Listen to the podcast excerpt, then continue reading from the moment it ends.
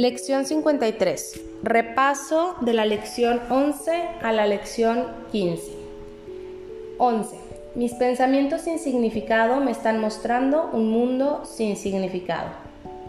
Dado que los pensamientos de que soy consciente no significan nada, el mundo que los refleja no puede tener significado. Lo que da lugar a este mundo es algo de mente, como lo es también el resultado de ello. La realidad no es de mente y yo tengo pensamientos reales así como de mentes. Por lo tanto, puedo ver un mundo real si recurro a mis pensamientos reales como guía para ver. 12. Estoy disgustado porque veo un mundo que no tiene significado. Los pensamientos de mentes perturban, dan lugar a un mundo en el que no hay orden de ninguna clase. Solo el caos puede regir en un mundo que representa una manera de pensar caótica, y el caos es la ausencia total de leyes. No puedo vivir en paz en un mundo así. Estoy agradecido de que este mundo no sea real y de que no necesito verlo en absoluto a menos que yo mismo elija otorgarle valor. Elijo no otorgarle valor a lo que es completamente demente y no tiene significado. Número 13. Un mundo sin significado engendra temor.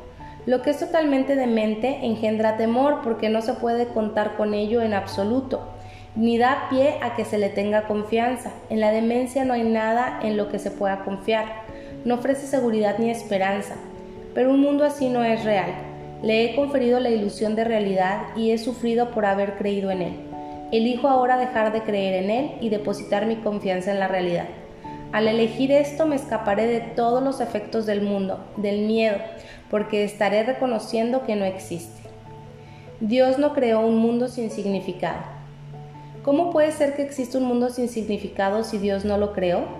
Él es la fuente de todo significado y todo lo que es real está en su mente. Está en mi mente también porque Él lo creó conmigo. Porque he de seguir sufriendo, porque he de seguir sufriendo por los efectos de mis pensamientos de mentes cuando la perfección de la creación es mi hogar? Quiero recordar el poder de mi decisión y reconocer mi verdadera morada. Número 15. Mis pensamientos son imágenes que yo mismo he fabricado. Todo lo que veo refleja mis pensamientos. Son mis pensamientos lo que me dicen dónde estoy y lo que soy. El hecho de que vea un mundo en el que hay sufrimiento, en el que se puedan experimentar pérdidas y en el que pueda morir, me muestra que lo único que estoy viendo es la representación de mis pensamientos de mentes y que no estoy permitiendo que mis pensamientos reales viertan su benéfica luz sobre lo que veo. No obstante, el camino de Dios es seguro. Las imágenes que he fabricado no pueden prevalecer contra Él porque no es mi voluntad que lo haga, mi voluntad es la suya y no antepondré otros dioses a él.